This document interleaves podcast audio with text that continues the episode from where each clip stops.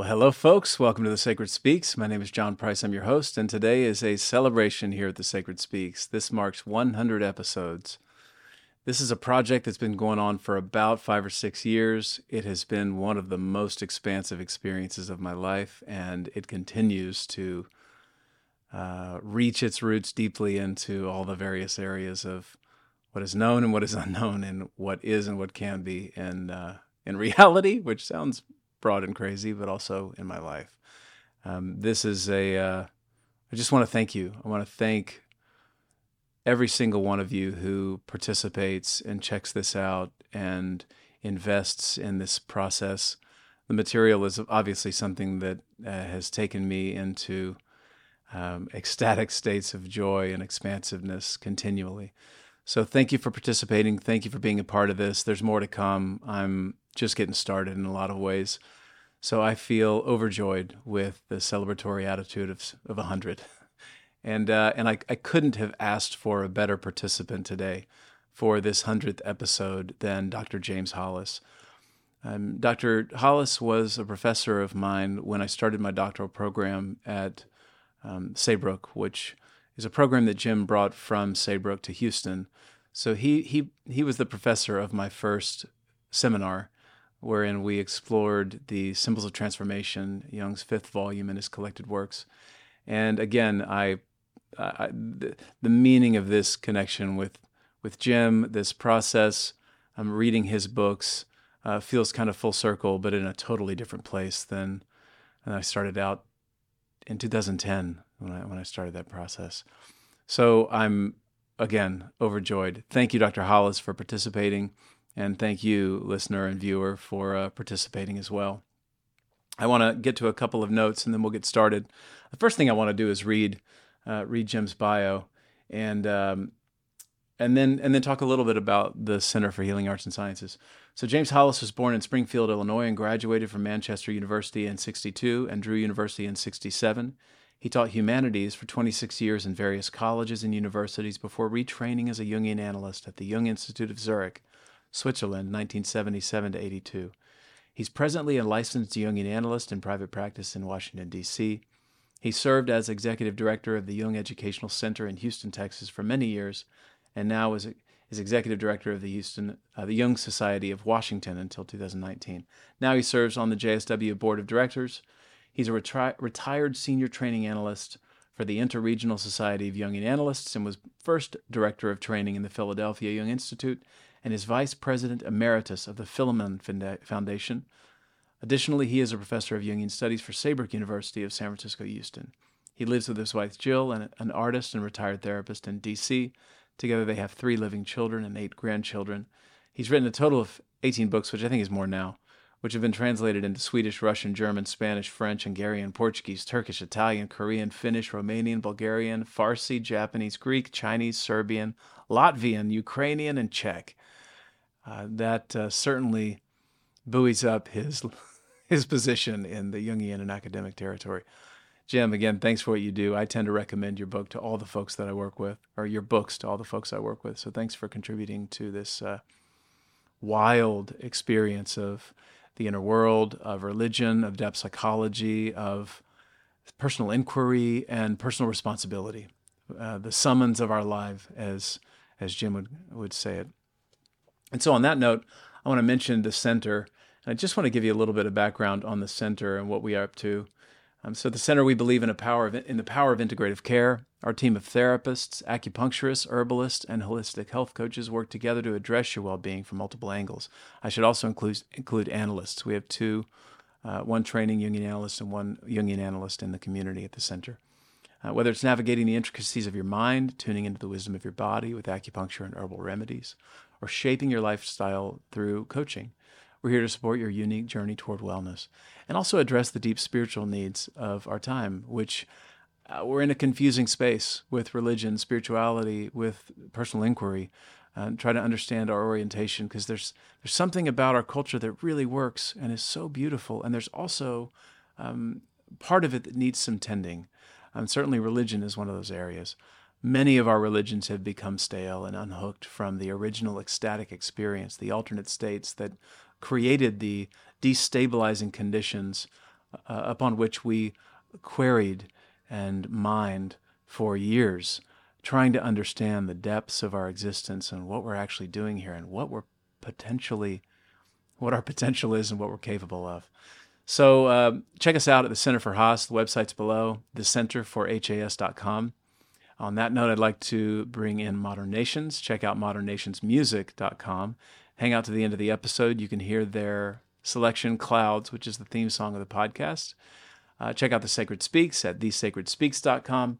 Of course, check out Jim Hollis at jameshollis.net, J A M E S H O L L I S.net. And, uh, and remember to share, share this uh, project. Um, like it, comment, uh, engage. I really appreciate it. And um, I appreciate all the engagement that you all are doing so far. I'm going to keep it up. There's a lot more coming up. Uh, last thing to check out the uh, Instagram page where I'm going to be posting a lot of the updates and what's going on, including Esalen coming up. Um, and I think that's it. I think that's it. Thank you for being here. Thank you for celebrating Big 100. For now, we'll leave it there.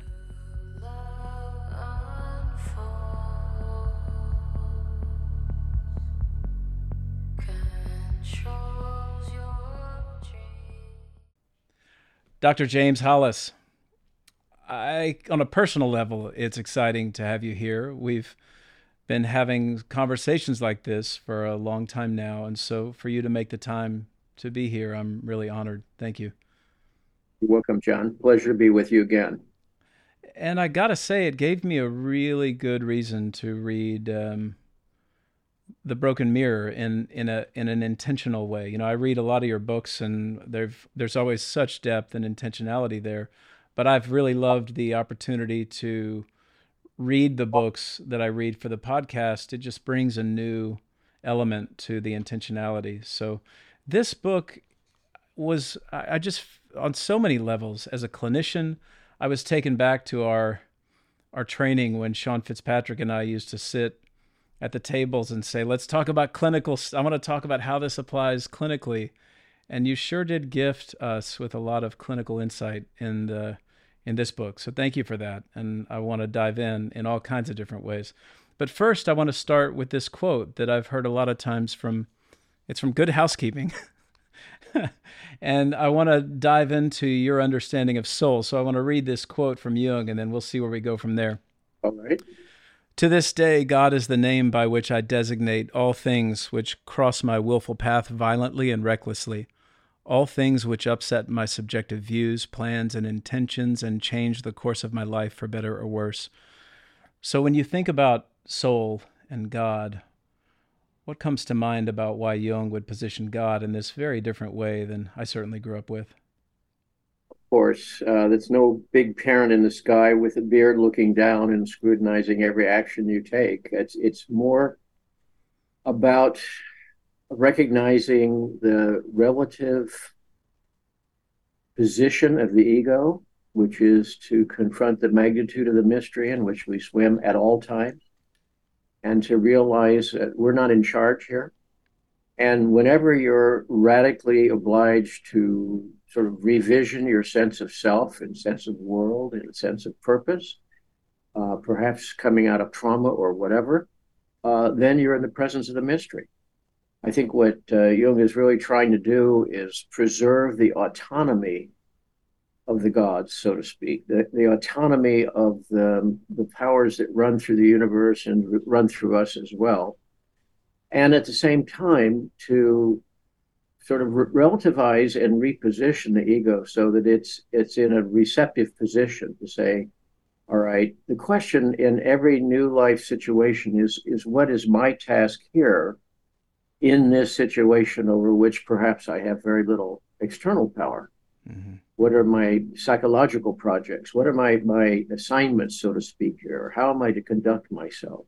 And how do i face the fire here which sometimes uh, we have to do so uh, that particular letter, it's amusing that it was in Good Housekeeping to start with, was in response to um, a, a, comment that Jung made in an interview for the BBC, which he regretted saying it was just a response where he was asked, Do you believe in God? And he said, Well, I don't believe I know. And tons of people around the world wrote to him and said, Well, what did you experience and what is your evidence and so forth? And so he got sort of tired of responding to all these people, which is why he allowed this uh, this particular letter to be published uh, in in a very large uh, medium. Mm-hmm. And uh, in that, again, what he's he's saying here is um, wheresoever you are needing to completely reframe your sense of self and and your relationship to the mystery of this life, um, then then you are um, in relationship to the transcendent other, that over which we have uh, no powers, but to which we must always respond and in a proportionate way. So, long-winded answer. No, be long-winded as you want, Jim. um, so it brings up a question back to what Sean and I used to say. Let's talk clinically, and because you did, I really appreciate this book.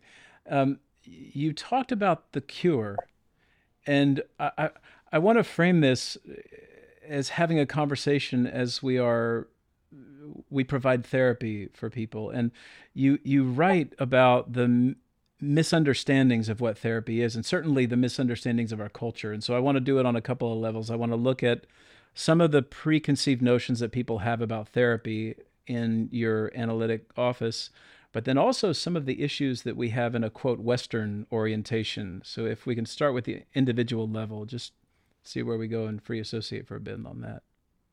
Well, maybe it would be appropriate for you, John, to summarize what you think are some of the attitudes that we have in our culture. Um, of course, most therapy is problem centered, and that's understandable. People call a plumber when they have a plumbing problem. So many times people will solicit a therapist when they need another point of view, another pair of eyes on a situation, and ask for direct advice on how to deal with something. How do I deal with my rebellious teenager? How do I deal with his depression? How do I, you know, deal with my fears about applying for a new career, etc. And that's important life stuff. And short term therapy can be extremely helpful in helping us sort of, again, reframe our situation and look at it from a different perspective. But the long term issue of what we call analysis or psychodynamic psychology is really addressing the developmental tasks of the person and to always to, to address what undergirds most of our suffering which is a disconnect from meaning if we, if we're living in a meaningful relationship to whatever our life circumstance is at the moment, we can sort of tolerate everything. We can get mm-hmm. through things. We can we can do the things that we don't want to do, but we, we have a sense of um, a, a larger purchase on what it really is about. And that allows us to endure whatever needs to be endured. There's a famous letter that Jung wrote to um, a lady in the 1950s in which he said this work uh, requires three parts, of which psychology can only address the first part, which is to give insight into why something might be happening in our life and how to look at it, perhaps. But secondly and thirdly, he said, come the moral qualities of the individual. And, and that's the term he used moral qualities. Uh, second is courage to face whatever needs to be faced. And the third is uh, endurance, sticking it out over time. And when one does that, then one finds oneself, um, you know, recovering a sense of personal authority, you know, finding your pathway through the thicket of choices that you face, finding the threads in the, tas- the tapestry of your life that you need to really hang on to, as opposed to the ones that need to be left behind. So that discernment process ultimately leads one to the necessity of choice. And and choice is often difficult. And many times people come to therapy because they don't feel they have choices or their choices are owned by their complexes and once you have a larger perspective that's one of the reasons we pay attention to dreams for example. It's not indulging in fantasy. It's looking at our lives from a perspective that's transcendent to ordinary ego consciousness. So the psyche has a way of seeing and understanding the larger things that are healthful for us or harmful for us in a way where the ego might be just driven by a complex or be intimidated by uh, dealing with whatever must be confronted.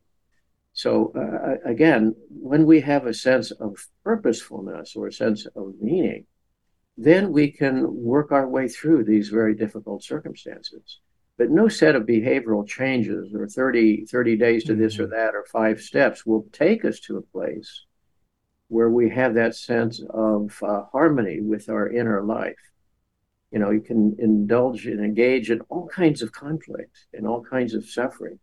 As I think you know, my last two years have been spent significantly in the medical world. And there was even some uncertainty about whether I would be here to be part of this interview. Yeah.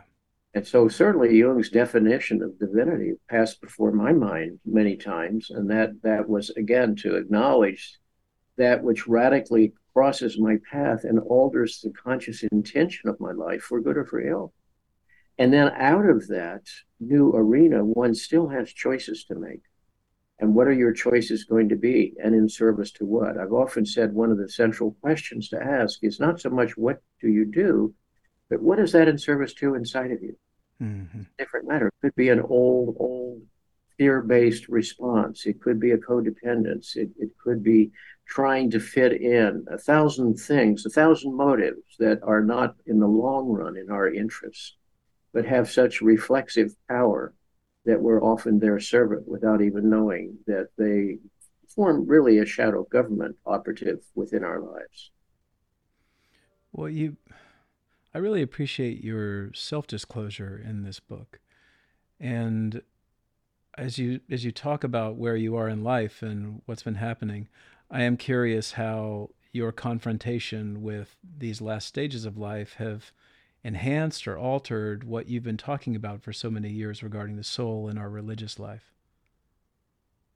Well, interestingly enough, um, I have found myself valuing my work even more than I did before, and I certainly valued it before uh, which I think for me was not simply falling back on that which I knew, but was rather sort of rediscovering the power of the kind of deepened conversation that each of us needs to have around the meaning of this journey that we call our lives. We're not ultimately in charge, as um, Stanley Kunitz, the poet, said once, I only borrow this dust. Well, there comes a time when you have to return the loan, you know.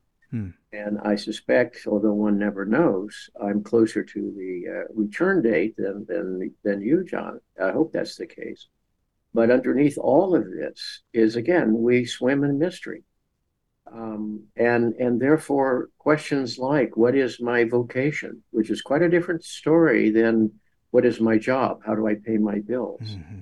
Sometimes you can bring together job and vocation, as you know. Uh, you've managed to do it, I've managed to do it, but mm-hmm. most folks don't. And therefore, there's something in them that often is neglected and suffers, and they know not the source from which that suffering emerges. So, underneath all of that, once again, is the question what does the soul want? And again, the soul is simply a metaphor for that part of you that is, um, you know, linked to whatever the central mysteries are of the universe. Uh, when when you're born, somehow that energetic process enters this physical form called the body, and it undergoes all kinds of changes. But there's also a constancy in that process. The infant you were is still present in the adult that you are um, and for all of the other changes that your life has gone through, there's there's still a principle that abides. At the end of his life, Jung was uh, around 83, 84, 85, my, my age. I'm 83 at the moment, um, dictating his memoir. And if anyone had an opportunity for a grand summation, it would be Jung, but I was always impressed with his modesty he said at the end, I have no grand pronouncements to make. However, mm. I can attest that from the beginning, there's been a principle of continuity within me from which I've tried not to stray. And secondly, um, some energy has sustained me and driven me through uh, this life in a purposeful way. And, you know, when you get right down to it, that's really about all you can say, if you can say that most people would say, well, I never really felt that link mm-hmm. to my own internal unity. I never really felt that sense of linkage to that which is larger than I am.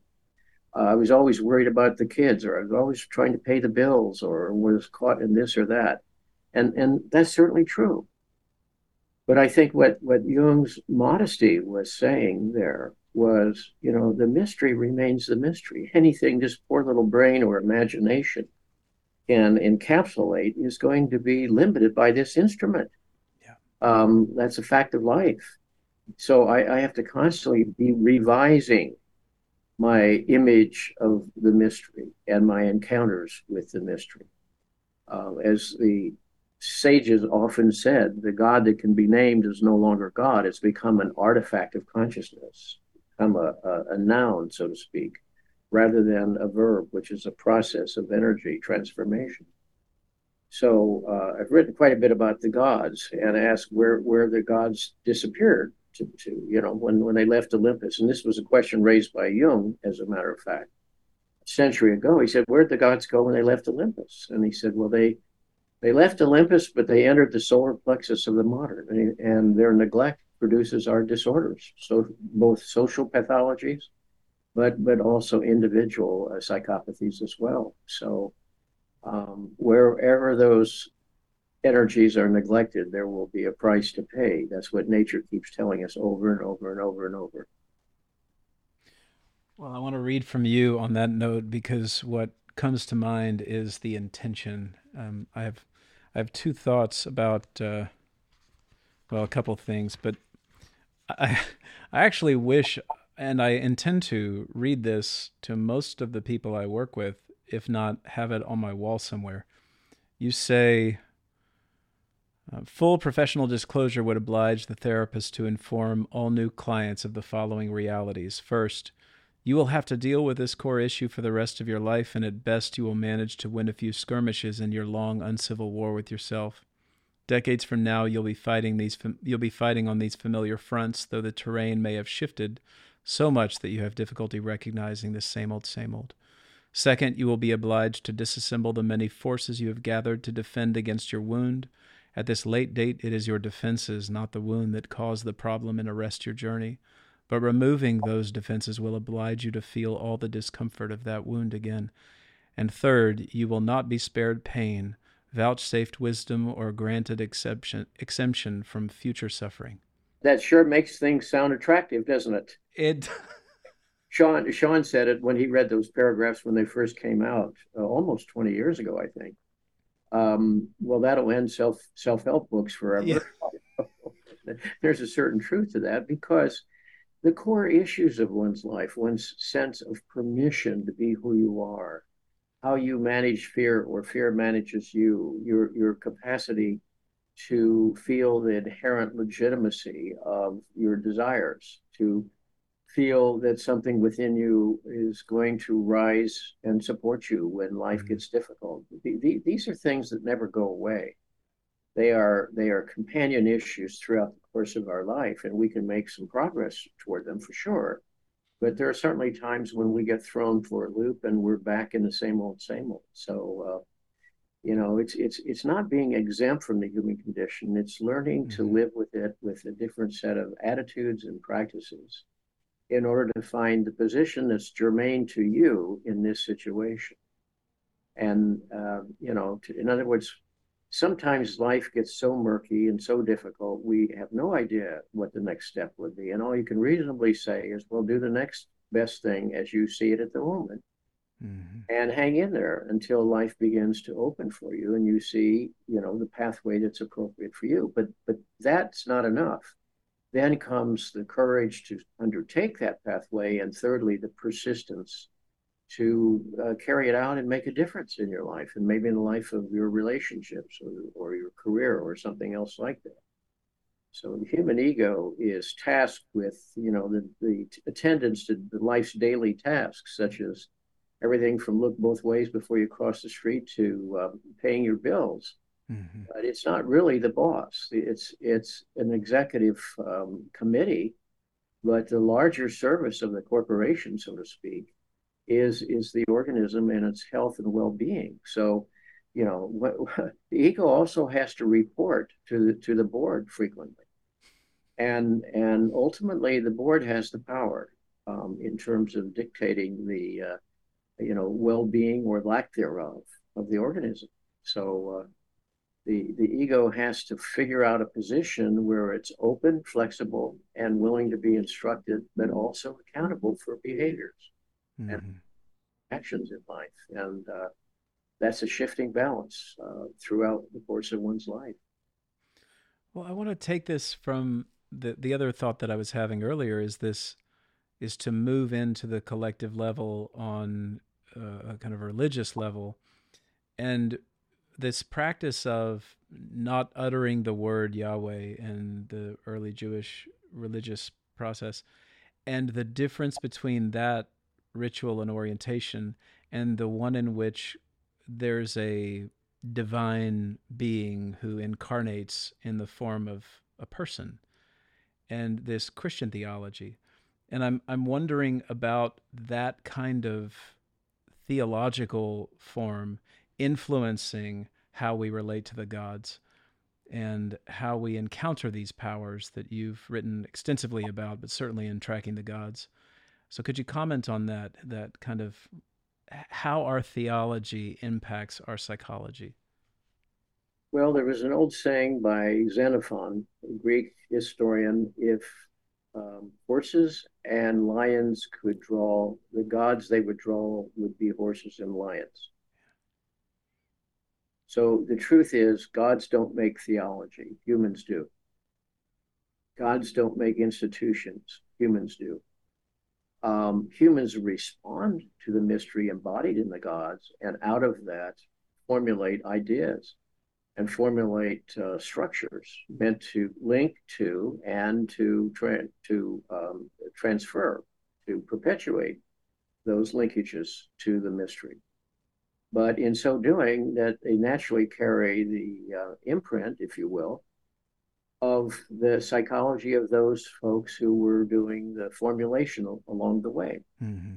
People have life experiences, but they interpret them in different ways. And you would say, well, which one of them is right? Well, they all had a subjective experience, and it was real for them.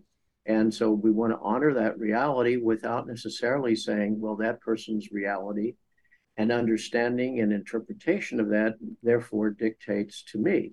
I have to, you know, examine my my own structures of experience and what ideas and, and what values rise from that.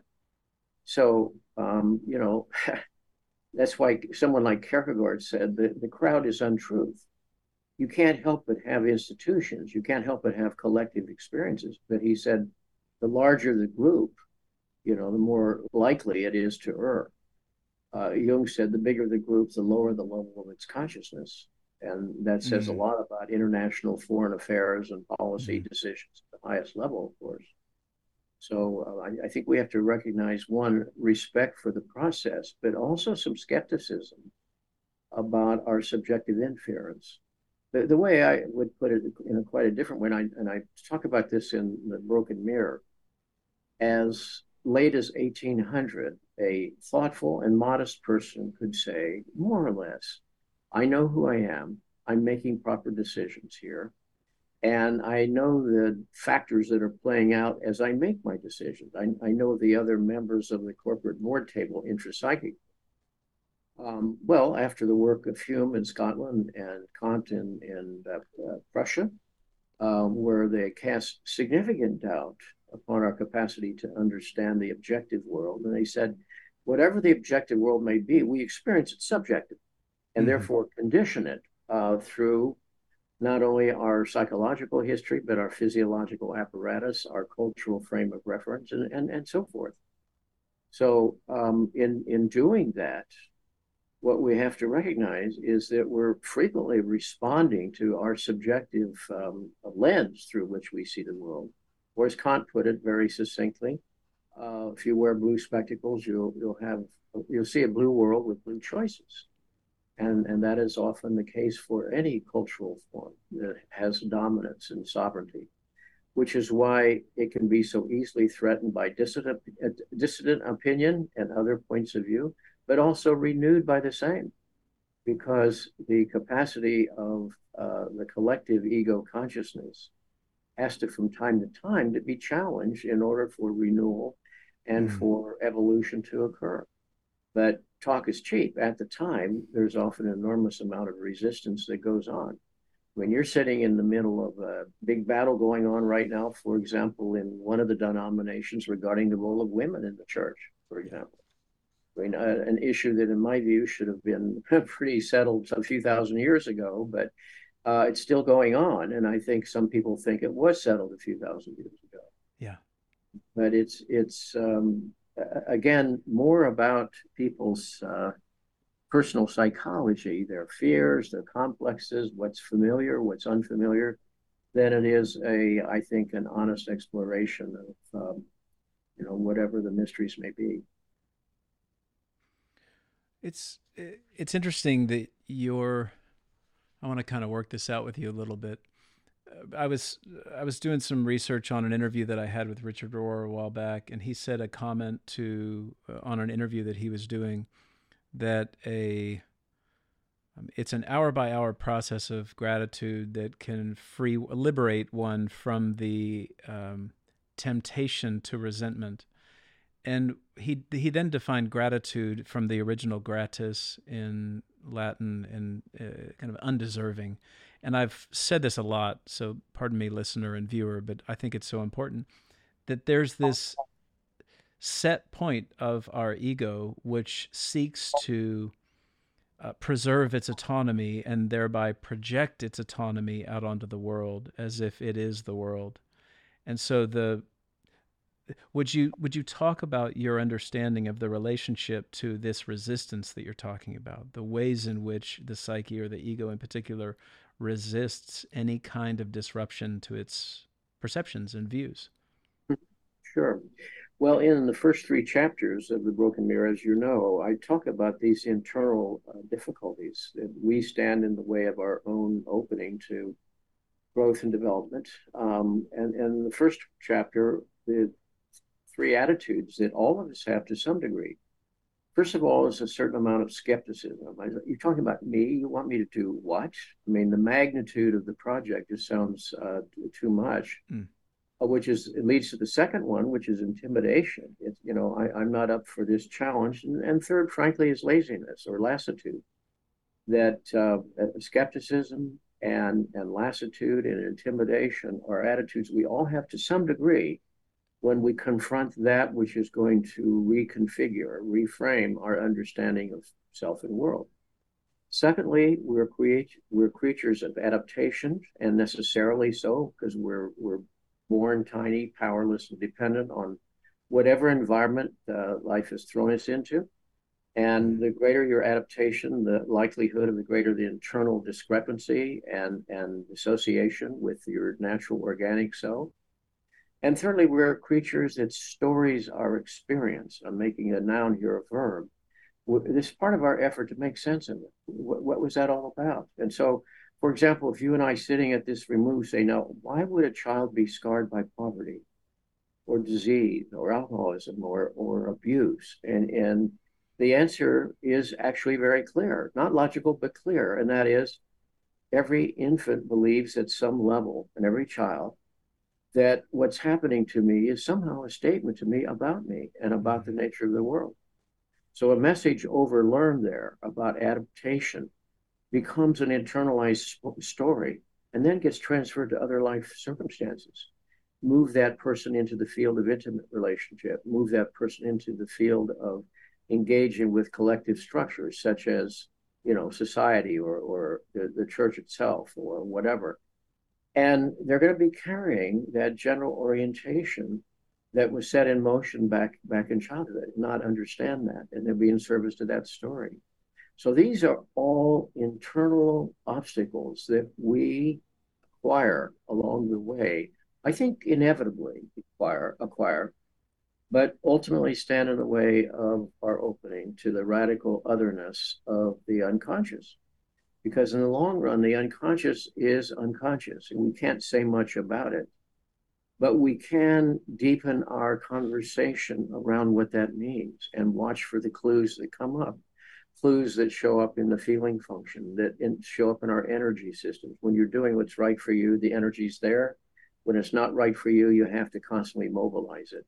Uh, indications that come up by way of your dreams, which will comment on, on the conduct of your life. And of course, most important of all is that elusive but central question of meaning. If what you're doing is meaningful, you will feel the support from within. And if you're if it's not ultimately meaningful, as seen by the psyche, then there will be an exhaustion, burnout, internal discord, and self-sabotage that uh, you see all around you most much of the time.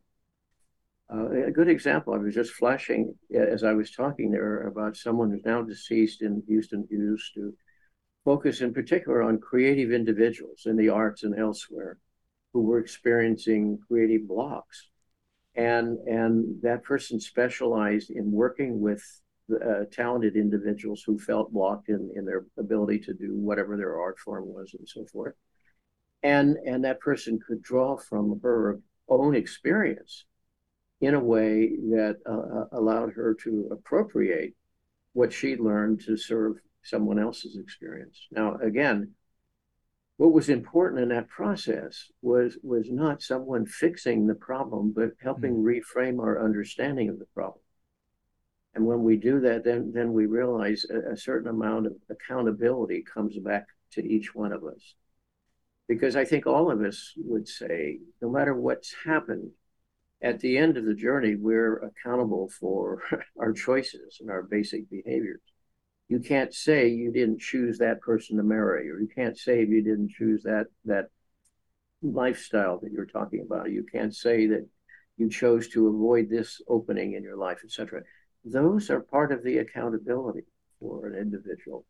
And of course, a person can be overwhelmed by that and, and feel shamed by that or or invalidated by that. But you know, sooner or later, the question is you have to pull up your socks and then decide what is what's important to you. Now, in my own situation here at this moment, there are certain things I can't do because of continuing uh, healing process, such as significant travel. I miss that enormously. Um, I also have to ration my my energy for some obvious reason. So there are limits to deal with, but then the question is those are limits to be respected, but not the limits that we impose on ourselves. That say, well, I'm old, too old to do this or that. The real question is what what matters to you? What what is interesting to you? What is it that causes you to wake up and examine something and re, re, rethink something or refeel something for yourself? Therein is where you will find your your spirit wishing you to be engaged with your life and it will shift and evolve as you do. But but lose contact with that, and and you've lost contact really with the deep source of uh, guidance in your life. So, what do you say like when you're working in analysis? What do you say to somebody who touches that and they feel a great deal of shame and they want to withdraw? Well, I, I, I think, you know, first of all, shame comes from two basic areas. Uh, one is that we feel we didn't measure up to some level of expectation. Whether that was realistic or, or compassionate or not is a different matter. We just feel we didn't measure up. And secondly, people are often shamed again by the circumstances of their lives. And um, th- that's uh, a understandable but fallacious process that needs to be challenged because you are not what happened around you, right? You're not responsible for that abuse. You're not responsible for this and that. But we, we are responsible for our behaviors as a result of that. That's that's a different uh, point of, of reference. So again, in looking at this conversation, the, the deepened conversation is always asking the question, now, what is the task that I need to address at this point in my journey? And that's going to evolve. That's going to change. And when we track that, we will we will feel the usefulness of those changes rather than fight them. Um, again, remember the word therapy simply means to listen to or pay attention to. And what is it you're paying attention to? Psyche, the soul. So the word psychotherapy, you don't have to go see a therapist to be psychotherapeutic with yourself. You pay attention. Where is that coming from in me? Where have I been? Where have I been here before? Who am I apart from the roles I play? Of, of this set of choices that I have to make, which path enlarges me, with which path diminishes me. Uh, questions like that which are well within our capacity, begin to shift the frame away from the problematic out there and bring it back home in a way to say, but so much of this in me is attitudinal in character. So much of this is the contentions of my history. And who I am and where I am at this point allows me to understand that in a different way and gives me a greater uh, range of choices than I would have had, let's say, as a child and so forth. So, as, as Jung said, we, we don't really solve our life problems, but we can outgrow some of them.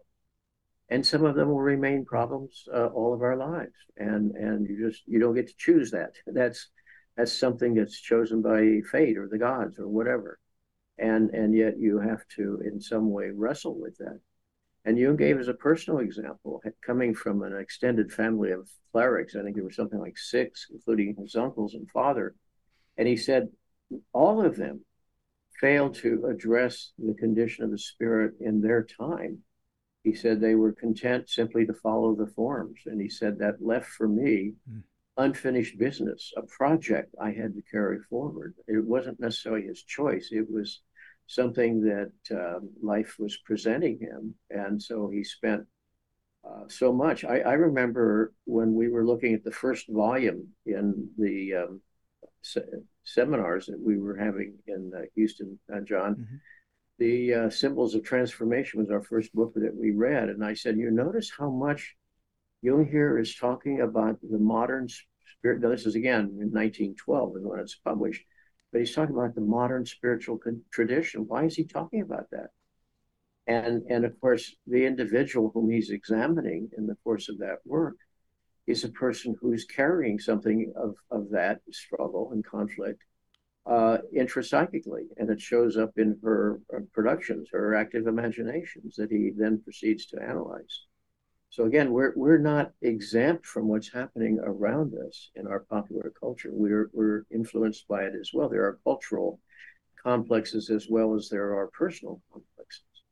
But again, each of us has a different journey and a different pathway and each of us has an invitation with ourselves, and not everybody shows up for the invitation, I, I suspect. Yeah. Well, it brings up this. As you're talking about this, and as I read your work, I I can't help but feel um, underserved by the religion of my upbringing and the necessity to have a worldview that supports the inevitabilities of what we're talking about here. I mean, the the suffering and the struggles and the illusion that there are ways to avoid this summons to essentially, I, I think at its core, confront our impending death.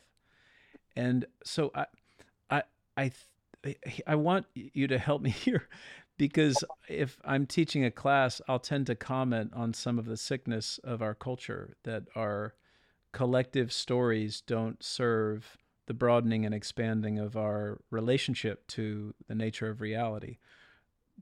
Could you comment on that? I mean, would you align with that? And then, if so, what is sick in our cultural lens, and how can we, how can we try to work with that in a more um, expansive way? Well, two two basic thoughts here. None of them, neither of them is original, of course. One is that in every institution, you have to ask this base, basic question. And by the way, marriage is an institution. Remember Groucho Marx saying it's a great institution, but I don't want to be institutionalized, right? Well, the question is, does that person grow and develop in that marital relationship, or are they blocked and inhibited? And you don't always know from outside. You have to really look at that from within to, to address that question. The same would be true of any other institution does this institution open people to the life of the spirit? Does it give them freedom of choice? Um, so often, what you find in certain organizations is they're very worried about some of the choices you might make. And therefore, there's an enormous effort to control people's behaviors and values and, so forth. And through uh, corporate guilting, uh, make a person feel very, very intimidated if, if they step out of line there. So, you know, there are a lot of folks who are recovering from that tradition uh, unfortunately, and, and are suffering enormously because it's violated their soul. That's what happened. Those are mm-hmm. spiritual crimes. Um, and at the same time, you see that the process of taking this on, and if need be, leaving your own tradition in order to find another one, is never going to be easy. It's always going to be a, a, an experience of exile. One of the things I've found in speaking around the country and elsewhere um, for really a half century now is a large number of people, although minuscule in relationship to collective society, that have been estranged and felt there was something not healthy in their relationship to their culture or their own history but felt intimidated by numbers. And you know, I must be wrong because I'm I'm outnumbered. I'm mm-hmm. outvoted. I remember thinking as a child, some certain things don't make sense to me, but I'm a kid. What do I know? You know, when I get to be an adult, they, they'll I'll understand the way they do. Well, I, I became an adult and then realized I didn't have much understanding of anything. Yeah. But that that the complexes that had to do with fitting in and belonging and the fear of confrontation and, and exile were such that kept people, you know, caught in very unhealthy situations. So somewhere along the line, one has to say, whose life is this anyhow? And if I'm not living my life, whose life am I living? And why am I here? This is not about narcissism. It's not about self absorption. This is a humbling process it's at times a frightening process. And at the same time, the rightness of it becomes clear as you begin to take steps that are legitimate for you. Because again, something inside of you supports you, just as it opposes you when you're off track. I, have I've been fond, as you know, of, of an epigram from uh, Emily Dickinson from 1863, where she said, "The sailor cannot see the north, but knows the needle can."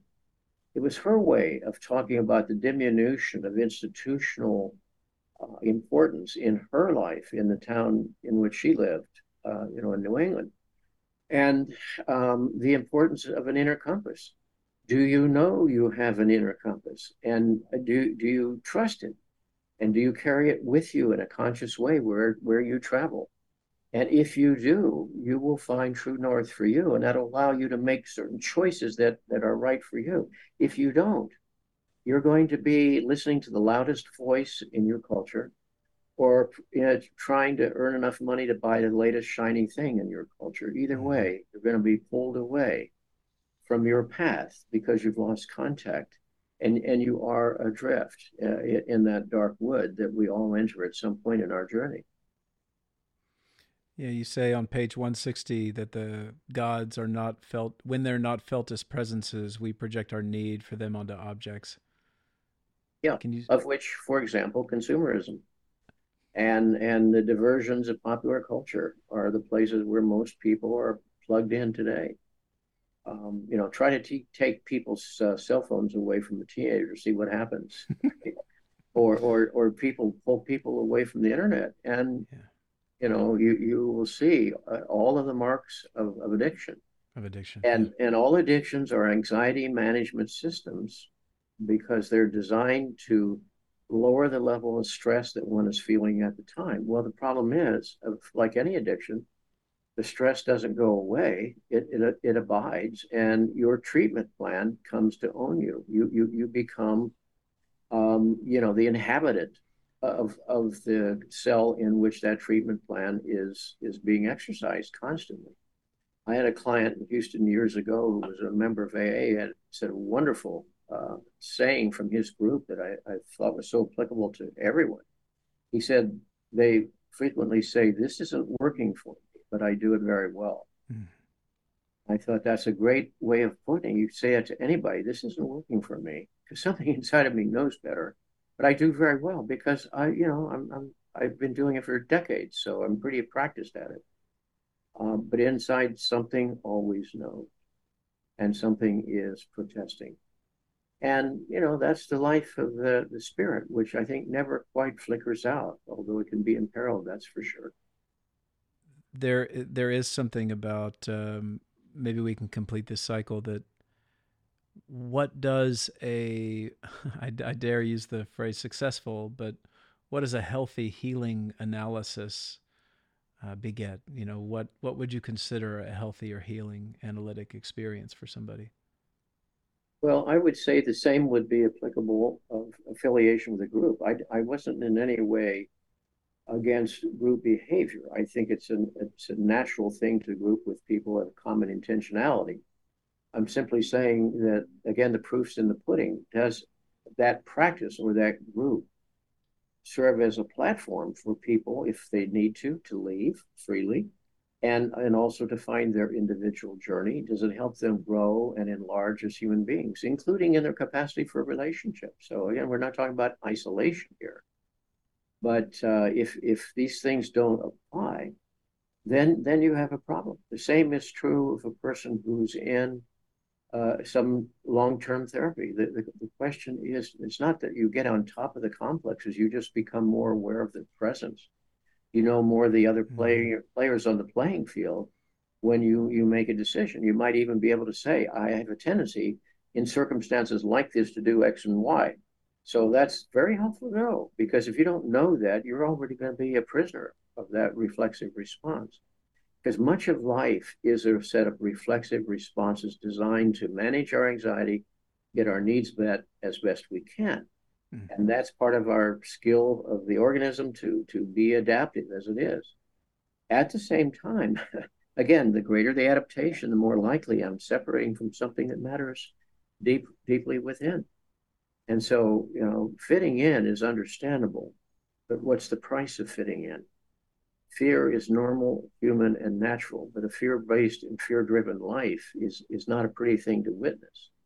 So again, we have to be able to make those kinds of distinctions because the ego often gets caught in these either-or fallacies. It's like I'm either going to do this or I'm going to do that, when in fact the, the truth requires the holding of some tensions of opposites in all of us from time to time. You know, I, I very specifically, I am on a daily basis asking myself, what can I do in terms of physiology and what does my medical condition limit me from doing? Um, what do I do with my precious time that is shrinking? Um, and and what's the best way not to waste my energy doing things I don't want to do, et cetera, et cetera. I mean, that that's in the context. That's in a particular context. It, it, it's about being mindful of the limitations and structures in which we find ourselves, and at the same time to say, and, and what is the task for me in this situation? What is the path I am to follow in this situation? And can I mobilize the resources, the courage, and the consistency to live that in, in the immediate future? And if I do, in some way, then you're living your life as opposed to living out somebody else's unfinished business. What you mentioned structures and something you've talked about often, which is great to hear from with your perspective, that the structures of gender right now in our culture are really wildly fluid. I mean, much more fluid than they've ever been in modernity, at least. And I'm wondering from your lens what you're seeing regarding these uh, more gender fluid dynamics. And uh, I find myself when I when I lead lectures, I, I, have to give some kind of disclaimer when I say a word like masculine or feminine, and you know, make make notable distinctions between sex and gender. And would you comment on that? What you see in our sure, culture? Sure, sure. Uh, for for my parents, their social life was governed by belief in certain structures and those structures were believed to come either from nature itself or from divinity directly. Those structures included issues like gender definitions and what, what were the, do's and don'ts of gender and what was the bill of particulars that come with that. Racial categories was another one. A socioeconomic categories was still another one. Uh, issues of ethnicity, of course, lifestyle and other choices. So for for my parents' world, these were fixed. They they're what we might call fixities, a word I've invented that's bad English, but you get the idea. These are fixities in life, and you better fit in the fixities because if you don't, there's going to be an enormous price there. And I grew up in that world, and yet, you know, along the way, along life's journey, not to mention changes in the society, also known as the 60s. There was an enormous uh, upheaval of protest, if you will, and critical scrutiny of those fixities. Um, and, and to realize that what we've thought or what, what has been thought as fixed by nature or divinity is in fact a human social construct. Hmm. And human constructs are far more uh, flexible than we think they are. So, you know, you can't even say what is a white person today. You can't even say what is a black person today. You might talk about the black experience, for example, the experience of being brown in America or something like that. But there's no such thing as, as the experience of that person. You have to talk to each individual to see the way in which he or she experiences their life in this particular culture. Change is usually not welcomed by the by the ego, and therefore there's an enormous amount of backlash, as we know. The regressive part, I would say, a good 40% of our country wants to go back to the good old days. Well, yeah. the good old days weren't good. That's the thing you need to know. There was rampant discrimination against women. There was discrimination against all minorities. And the minorities have rightly gotten pretty tired of that and have spoken out. Um, and and for so many people, their lives were governed by the collective values. The good news is you can wake up in the morning and know what your marching orders are for the day. The bad news is your marching orders may take you further and further and further from your own soul and what you're supposed to do with your life. That's a huge price to pay. Mm-hmm. So the the conflict we're experiencing in our culture right now has to do with change and especially the rapidity of change. For a lot of people, this has happened overnight. It hasn't. It's been happening for centuries. It's just that it's reached a level. It's kind of like the pot that is finally boiling. And out of that is uh, a ultimately a profound invitation to reconfigure all of these categories and to say, what does it mean to be in this particular um, definition? And is that supportive and liberating? Or is it oppressive? Mm-hmm. And if it's oppressive, then of course it has to be challenged. And that's what's happened. You know, the women's movement of the 60s was a, was a good example of that. It has produced substantial changes.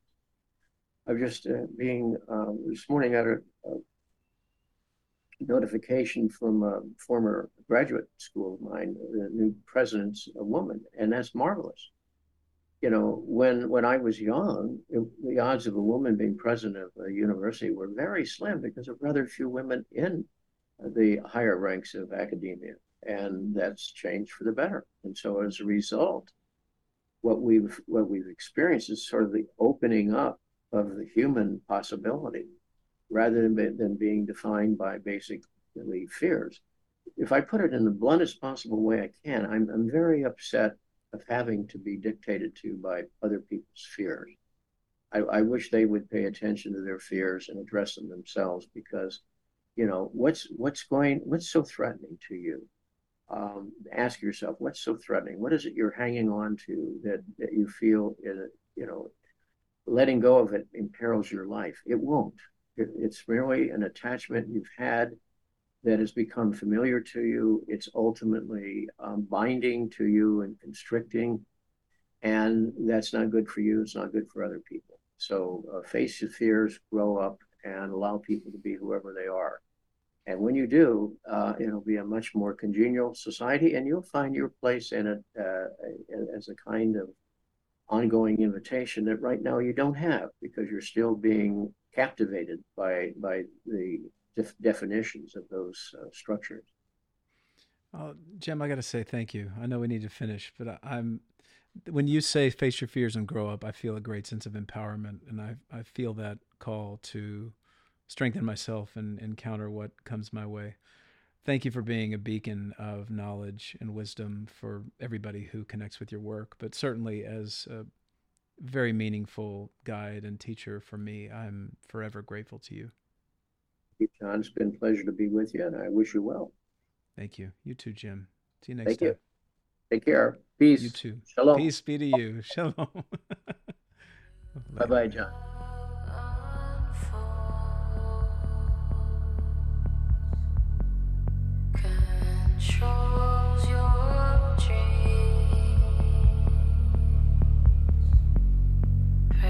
sway